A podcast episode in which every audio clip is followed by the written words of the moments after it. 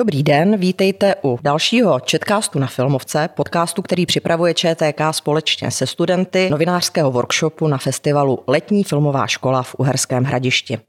Našimi dnešními hosty jsou režisér Slávek Horák. Dobrý den. Filmový dramaturg a pedagog profesor Jan Gogola. Taky zdravím. Otázky bude společně se mnou pokládat studentka žurnalistiky Jana Bočková. Zdravím. A u poslechu Četkástu vás vítá Radka Marková. Je několik hodin po festivalové premiéře filmu Havel, která slavnostně zahájila letošní filmovku. Vy jste společně před pěti lety uvedli tady na filmovce Slávku v debit domácí péče, což je výsostně regionální, abych tak řekla, film. Havel zdánlivě nemá s regionem nic společného, ale zase je plný Moraváků štáb, což bylo včera značně vidět. V rozhovoru pro festivalové filmové listy jste Slávku uvedl, že jste se cítil jako sportovec, který hraje před domácím publikem. A profesor Gogola vás, myslím, úplně nešetřil po té premiéře, co se týče přípravy svými poznámkami, tak to zkusíme nejdřív jako sportáci. Jaké jsou vaše první dojmy po zápase? No tak on trenér vždycky to musí hecovat, že jo, a nikdy nemůže být spokojený, aby mu ten sportovec neusnul na Vavřínech. Vždycky je takové jako, že mám pro to dobrou zprávu, je tam velký prostor pro zlepšení, tak to je samozřejmě vždycky, ale na druhou stranu taky trenér tady chápe, že je taky čas občas na pochvalu a, a nějakou jako relaxační masáž a vanu plnou ledové vody a tak eh, to všechno včera nějakým filmařským způsobem probíhalo. Dali jsme si skleničku vína. No, premiéra na Pajedlích ve Slávkově rodišti byla asi před týdnem a já jsem si říkal, že to budou takové dva lakmusové papírky, jednak eh, na Pajedla a potom tady filmovka té reakce publika. Bylo jasné, že na Pajdlích budou na svého rodáka hodní, ale pozor, tam přijelo hodně lidí taky ze Zlína, včetně zlínských disidentů v čele se Standou devátým, kteří se s Václavem Havlem v průběhu 80 letech stýkali a vlastně spolupracovali a mě jejich názor velmi zajímal. A to přijetí všech bylo velice příznivé. A zase tady na filmovce, kde je to zase úplně jiná generace, tak jsem měl nejenom z té besedy po filmu, ale potom, jak jsme se bavili s těmi lidmi, velice fajn pocit, že ty lidi jsou chytřejší než někteří novináři, kteří o tom psali. No. Zmiňujete novináře. Narážíte na recenze. Když my jsme si četli ty recenze s Janou, tak jsme si říkali, že se nějak vzácně shodují a dávají tomu 65%. Byly tam nějaké výkyvy nahoru a dolů. Myslíte si, že vůbec film hodnotit procentuálně? O, tak uh, on, oni to asi nějak musí jako zhrnout do, ně, do nějaké snadno jako čitelné zkratky, že buď do nějakých hvězdiček nebo nějakých procent a samozřejmě si nechtějí zadat v tom, že by nějaký film mohl být jako chytřejší než oni, tak, uh, takže víc než jako těch 65-75% stejně jako nikdo moc nedosáhne většinou. A pokud to nejsou nějaké jako 50 lety prověřené archivní klasiky, že kde, kde se toho nebojí, protože už to napsalo spousta chytřejších lidí, že je to dobrý dobrý.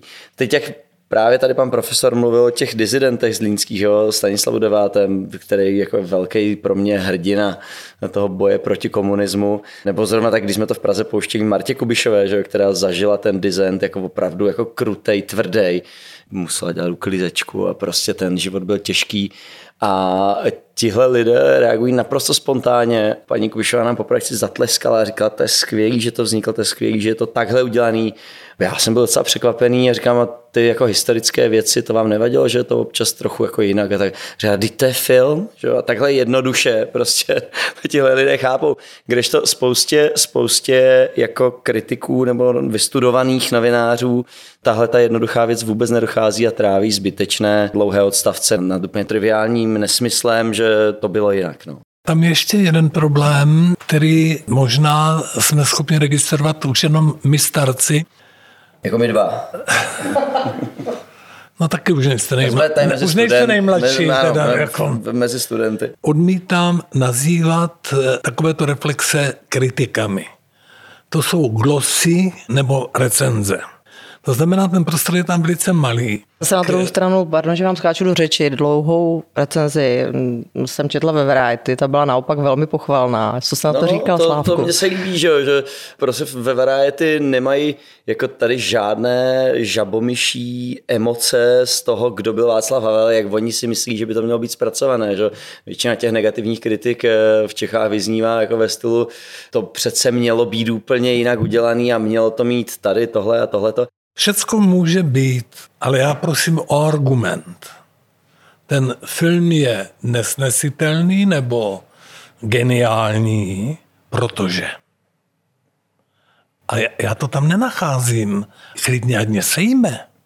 To je rozkoš eh, číst anebo poslouchat člověka, který je argumentačně vybaven a má to hlavu patu a ví, o čem mluví a nejsou takové výkřiky, dojmy a pseudodojmy. Mě zase jako zaujalo na těch kritikách, že i lidé, kteří jako jsou naopak jako převzdělaný, co se filmu týče, studovali někde filmové vědy a všechny tyhle ty zajímavé obory, což určitě musí být jako bezva, bezva čas, když je člověk mladý a má hodně času uh, studovat si své hobby, tak uh, to je všechno fajn, ale a kolikrát to i myslí dobře, jo? kolikrát je vidět, že ty kritici třeba nejsou jako útoční nebo tak, nebo některý jsou a tak to je nesmysl, tady ty prskálci, ale kolikrát to myslí dobře a vlastně jim jakoby líto, že jejich hrdina, ten hluboký filozof Václav Havel, tam jako nemá ty dlouhatánské projevy, proslovy, myšlenky, citace a tak dále. Ale pro boha, když někdo studuje pět let film, tak proč se nenaučil tu nejzákladnější věc, že film se nevyjadřuje slovem, že, že film, jako jestli má sdělit nějakou myšlenku, tak ta, to není tak, že ta myšlenka se tam řekne pro boha. To je to, že uh, film je vyskládaný z živých scén, které ve výsledku jako dají pocit té myšlenky. Tak. Předávám slovo zpátky do studia. Studio se hlásí zpět. Několikrát tady zaznělo slovo škola, několikrát tady zaznělo slovo vzdělání. My jsme na letní filmové škole, vy jste se seznámili ve škole jako profesor a jeho žák. A já se velmi triviálně zeptám, jak podle vás je důležité pro to, aby byl člověk dobrý filmář, mít vystudovanou filmovou školu? Tak já mám dva roky filmové školy ve Zlíně, mám dva semestry na FAMu a za mě jako z té pozice filmového žáka, bývalého a nyní praktikujícího pracovníka ve filmovém oboru, já jsem celou dobu se vzdělával nejvíc sám. To nebylo, že jdu do školy a pak mrsknu taškou do kouta a jdu se někam opíjet. Že? Já jsem jako četl všechno, co se dalo o filmu, eh, nakoukával jsem staré filmy sám, jezdil jsem si pro ně ven, kupoval jsem DVDčka, když stály ještě 12 1500 korun kriterion edice Tarkovského, který nešel sehnat tady, tak jsem si proto letěl do Londýna. Takže proto mě třeba FAMu trochu zklamala v tom prvním ročníku, protože mi začali říkat, kdo byl pan Felíny a jeskyně Altamíra a to jsem opravdu raději teda šel točit ty reklamy, které jako aspoň mi objevovaly něco nového zase v té filmařině. Jo. Asi kdybych na té FAMu vydržel, tak třeba kolem třetího, čtvrtého ročníku by mě to pravděpodobně chytlo, ale neměl jsem na to trpělivost. Takže jako s každou uměleckou školou, když máte nějakou vlohu, musíte ji rozvíjet sám, ta škola vám může pomoct, někoho zmateného může nasměrovat. To třeba mně se stalo víc na té filmové škole ve Zlíně, kdy mi bylo 18 nebo 19 a kdy jsem to základní směřování dostal a kdy, kdy jako mi začali přesně otvírat obzory a ukazovat, co všechno to může být ten film. No a nejdůležitější je, že mít ten živý zájem a studovat si sám. To je zdaleka nejdůležitější. Mimochodem, když jsme u toho, 95% všech nejlepších knih o filmu, o scénáristice, o režii nikdy nebylo přeloženo do češtiny zatím. A na FAMu je vůbec ani nemají a ani třeba o nich neví, o spoustě z nich. Víte všichni z vlastní zkušenosti, že ta výchova a vzdělávání je taková konkrétní a individuální zkušenost, že člověk má, dejme tomu, se sebou tři, čtyři studenty a jednoho z nich takzvaně naplňuje, rozumí si, funguje to a dalšího nudí. Jo? Pokud tam není ta vnitřní motivace, která byla u Slávka, no tak tam může stát uh, genius pedagogický a, a nemá nárok. Já bych ještě zůstala u té dramaturgie, protože situace dramaturgie v Čechách není úplně teďka nejlepší, vzhledem tomu, že hodně filmů tu roli toho dramaturga osekává, nebo dokonce točí i bez dramaturga. Proč myslíte, že vlastně k tomuhle dochází a co vlastně ten film ztrácí, když toho dramaturga nemá? Je to zase individuální, protože takový scénáristi jako Zdeněk Svěrák nebo Jiří Křižan dramaturgy chtěli. Záleží hodně na vztahu. Já musím říct, že Slávkovi jsem u domácí péče, podle mého názoru, pomohl daleko víc než u Havla. To si myslí ti kritici, co, co, co jim ten film nelíbí. No. Jako, že měl dramaturg No, měl, zabrat. měl jsem tam, že tam měl být. Pan profesor. měl jsem tam víc být. být. Měl, že tam měl nějaký být. Já třeba spolupracuju teď na dvou nebo na třech scénářích na Slovensku a tam jsem byl vždycky osloven. Oni prostě ty cizí oči, jak se říká, tak tě potřebují a potom jsou samozřejmě hodně lidí, kteří říkají, na co? Přičemž nemohou se vymlouvat na finance, protože dramaturgické honoráře, to se netýká Slávka, ten byl ke mně štědrý, dramatické honoráře jsou srandovní. Jo, takže by nebrali dramaturgy kvůli tomu, že by je stál moc peněz, to e, není pravda. Scénář je pro film úplně zásadní. Když scénář vevnitř nefunguje, tak ten film nikdy nebude fungovat. Aby to mělo nějakou jako vnitřní stavbu, aby to mělo nějakou myšlenku, aby to jako mělo nějaký nosný oblouk. a Tyhle ty úplně základní jako stavební věci, tak eh, na ty je třeba dramaturg eh, naprosto zásadní, aby je hlídal, aby viděl, jestli tam jsou nebo ne. Že ten scénárista, když to píše, tak často se ztratí právě v euforii z toho, že mu to hezky funguje, že tam má plno, plno eh, krevné dialogy, že tam má krásné postavy a tak dále, hezké atmosféry, dobře vymyšlené vtipné momenty a, a zapomene na to, že to třeba nemá téma jedno, nosné, ke kterému by se to upínalo, že tam nemá jako tyhle ty vnitřní věci. A to ten dramaturg eh, by měl z toho odstupu vidět, tohle by měl jako identifikovat tyhle ty problémy, že tohle tam chybí a, a k tomu toho scénáristu směřovat. Ideálně ještě jako konstruktivně pomáhat. My, když jsme dělali i domácí péči, i Havla, tak eh, nejenom, že jsme měli tady hlavního dramaturga pana Gogolu, ale dávali jsme to číst taky našim kamarádům, výborným scénáristům. Eh, Havla jsme dávali číst Markovi Epsteinovi, dávali jsme to číst Štěpánovi Hulíkovi a já jsem říkal, já vás chci kluci jako na to najmout, norma jako dramaturgy, oni teda dělají tolik svý práce, že nemějí úplně čas. Na, takže já naopak bych jako byl rád třeba za tři, čtyři dramaturgy, eh, každý z jiný generace, každý s jiným úhlem pohledu. Tam je jedna věc, že ono je to pro ně trochu nevděčná práce, protože eh, ve výsledku já vemu třeba jako 10% jejich připomínek, ale to mně přijde jako, jako fér, jo. to je zrovna tak, když my píšem scénář, tak eh, vememe 5% jenom všeho, co nás napadne ve výsledku. Jo. To jsou mraky jako diskuzí a připomínek. Takže za mě je dramaturg naprosto zásadní. To, že v českých filmech občas vypadá, že není přítomný nebo není, je taky daný jako kvalitou těch dramaturgů, protože tady opravdu by se dají spočítat na prstech ti opravdu jako dobří dramaturgové, kteří jsou přínosem. Jo. Já občas jako slýchávám takzvané dramaturgické poznámky od lidí, kteří prostě o tom ví méně než já a to je chyba, že já potřebuji, aby to byl někdo, kdo o tom ví mnohem víc než já. Já ještě, když jsme u těch procent, tak u domácí péče to bylo výrazně přes 10%. Výrazně přes 20%. Pro dramaturga. E, ne, zkrátil, to bude výrazně zkrátil 10%. to. No kam se chcete dostat? Zkrátil- číslo, musíte to jít po desítku.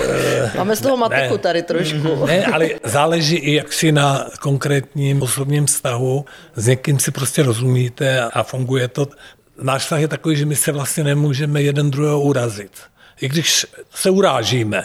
Pořád to zkoušíme. a Ano, ne- ano, nejde a nejde to. A vedle toho jsou třeba scenaristi, kde musíte být jako člověk opatrný, sdělit mu výhrady takovým způsobem, aby ho neranil, ale oni jsou někteří zranění po slově, ty, ale tady toto ti nefunguje. A on je v depresi okamžitě. No ono se tohle to musí taky naši studenti naučit, když budou komunikovat s editory, protože to je velmi podobné. Ten editor je v podstatě takový dramaturg. To je takový dramaturg, takže... Já, Ano, my si bereme všechno hrozně osobně. ale neberete, já myslím, že zatím... Nebo aspoň nám to, aspoň nám to neříkáte. No tak já jsem tady vlastně u stolu jediná, kdo nezažil sametovou revoluci. Jsem se narodila až 10 let poté. Taky shodou okolností tady jako jediná nejsem z Jižní Moravy. Takže jsem... to jsou dva handicapy. Každopádně my jsme teďka v takové trošku absurdní situaci, kdy vyšel film o Václavu Havlovi a zároveň vlastně komunisté začínají uh, kampaň Být komunistou je in. Tak jak vlastně nahlížíte na tuhle tu situaci, která je opravdu jako absurdní svým způsobem? Víte co, já jsem byl jeden z aktérů občanského fóra v tomto městě, dokonce i v této místnosti. Tady byl takový obrovský kulatý stůl. A pamatuju si, když eh, vyčítali Havlovi, že nezrušil komunisty, což se mu vyčítá do dneška, a když se zeptat, "E, jak to měl udělat? měl zvednout telefon jak husák a říct zrušit. My jsme byli přesvědčeni, já jsem to ta blbec tvrdil velice často, že tady nastane trend, jaký byl v Rakousku. V Rakousku byli po válce komunisti, eh, asi dvě nebo tři volební období byli eh, dokonce v parlamentu, ale tam došlo k té úmrtnosti. Oni prostě odešli tím, že, že ta generace zemřela. Já jsem říkal, tady to bude to tež. Tady jako ještě tak jedny, dvě volby a prostě bude po komunistech. No, hodně chytrý jsem Drží se. No, ano, mají kořínek. Drží se, mají tvůj kořínek, no. Uh, tak uh, Ono je to samozřejmě úplně bizarní, že se dneska komunisti podílí na vládě. To je, to je víc než absurdní. To, ono by to bylo hrozně směšný, kdyby to nebylo tak strašně smutný, ale to je vůle lidu. No, já bych spíš viděl jako problém v tom, že nikdo nenabízí dostatečně silný, smysluplný program, za kterým by se jako spojili lidi. Já pokaždé, když jdu k volbám, tak vlastně jsem úplně vyděšený. Vůbec nevím, koho mám volit. Vůbec vím, že mám jít k volbám, že, že mám splnit svoji občanskou povinnost, dát ten hlas, projevit nějaký názor. Ale vůbec nevím, koho mám volit. Většinou volím nějakou okrajovou stranu, která aspoň něco má sympatického pro mě, protože ty hlavní strany jsou pro mě naprosto nepřijatelné všechny, ze spousty důvodů, ale samozřejmě jako nikdy by nešel tak daleko, že bych v zoufalství nebo v nějaké bláhové naději volil komunisty to spíš by byla otázka od nás na vás, jestli pro vás třeba ještě ten Havel zajímavý, nebo jestli pro vás ten film aktuální nějakým způsobem i vzhledem k tomu, co se jako dneska všechno děje. Mě ten film zaujal tím, že opravdu se toho Havla nesnaží stavit na ten podstavec jako ta modla, zároveň snaží se ukázat jako obyčejného člověka, což si myslím, že by některé filmaře třeba svádělo k tomu. Jinak, co se týče dnešní politiky, tak jsem na to úplně stejně, že i jako novinářství vlastně i s těmi politiky komunikuje. Tak opravdu, když jsou volby, tak velmi, velmi těžko se hledá, koho budu volit. My nahodnotíme vůbec ve jo, jo, no, no, no, no. Ale uh, jenom jsem chtěla říct, že, se, že nám to sklouzlo do takové lehké beznaděje, protože rozhodně nebylo, nebylo cílem tohoto rozhovoru, tak uh, to zkusme nějak uzavřít a jak jinak než. Zmiňovali jsme Verájety, cestu do světa. Kam teď s Havlem? No, do světa, no. V Čechách už se hrajeme, na Slovensku se hrajeme. Bylo zajímavé, že když jsme měli premiéru na Slovensku, tak jsme měli potvrzenou účast paní prezidentky Čaputové, která je velkou faninkou Havla. Bohužel to teda zrušila pár hodin před premiérou kvůli nějaký neodkladný pracovní záležitosti, což nás všechny mrzelo, ale bylo to jako vyjednané s prezidentskou kanceláří. A už jenom tohleto jako o něčem svědčí, že na pražské premiéře v Lucerně nebyli žádní politici, ani neprojevili oni sami zájem a popravdě ani my jsme je nezvali, protože to by bylo směšný, že jo? Jako vzhledem k tomu, o čem ten film je. Tak, eh, nebo samozřejmě určitě by měl dveře otevřené minister kultury, že jo? je to jeho rezort a tak dále a tam jsme v pohodě, ale, tak, ale ať, ať to teda zakončíme na nějakou pozitivní notečku, ano, tak cesta do světa eh, kromě Slovenska dál, eh, je teď, teď vyjednáváme, teď jednáme s různými sales agenty takzvanými a streamovacími službami, a taky řešíme, co je nejvhodnější cesta do světa, že teď, když jsou kina všude zavřené nebo většině zemí zavřené, brutálně omezené, návštěvnost není, tak jestli náhodou není lepší cesta jít přes eh, globální streamovací služby, jestli se to náhodou takhle nedostane k víc divákům, což by asi se dostalo. Takže tohle všechno teď řešíme, je to, jako to jsou jednání na dlouhé týdny a my jsme teď na jejich začátku. Tam je smutenka jedna velká, že vlastně jsou zrušeny všechny festivaly. Protože Slávek si s péčí užil, jo, projel to hodně a ta reakce byla velice, velice příjemná a příznivá. Já se domnívám, že by s Havlem venku udělal ještě lepší zkušenost, No ale taková je situace. No, festivaly a... jsou zrušené. Ono, jako mě zase jako ty festivaly, to roční ježdění z domácí péči po festivalech a všechny ty besedy s diváky, říkám Korea, Kanada, Afrika, všechny země, všechny kontinenty. E, a, a ty besedy jako mě hrozně dali a naučili v tom, e, co vlastně venku ty lidi spojuje a co je zajímá společně. Že? Nikoho nebude zajímat, jestli tamhle Klaus řekl tohle a, a Husák řekl tohle a Husák byl takový jenom makový a co si kdo řekl. Jo? Je zajímá, co prožil konkrétní člověk, co si z toho oni můžou vzít pro svůj život. Jo? Jestli jsme měli v domácí péči, máme hlavní hrdinku, která uh, se musí začít starat o sebe, protože se obětuje pro ostatní. V tom, jako tomu rozuměli jak ty domácí ženy v Koreji, tak prostě ty chlapy v Kanadě a studenti v Egyptě. Jako všichni tomu rozuměli. Či všichni to znají z rodinného prostředí, tenhle model. A o to se snažíme i s Havlem, jako ne, ne o ty jako historické plky a, a politické tahanice, ale o to, co si on musel prožít, aby jako něčeho pozitivního dosáhl, aby musel si projít tou obětí, že musel pro to něco obětovat, musel jako do toho jít natvrdo, musel se jít nechat zavřít do toho vězení, aby byl slyšet. A to je zase něco, co si myslím, že by mohlo jako rezonovat po celém světě, že tomu by lidé mohli rozumět, eh, tak uvidíme. No. Tak my vám přejeme hodně štěstí. Děkujeme, děkujeme. za rozhovor. Hosty Četkástu na filmovce byli filmový režisér, scénárista a producent Slávek Horák a filmový dramaturg a pedagog Jan Gogola. Děkujeme. Děkujeme. Díky. Mějte se.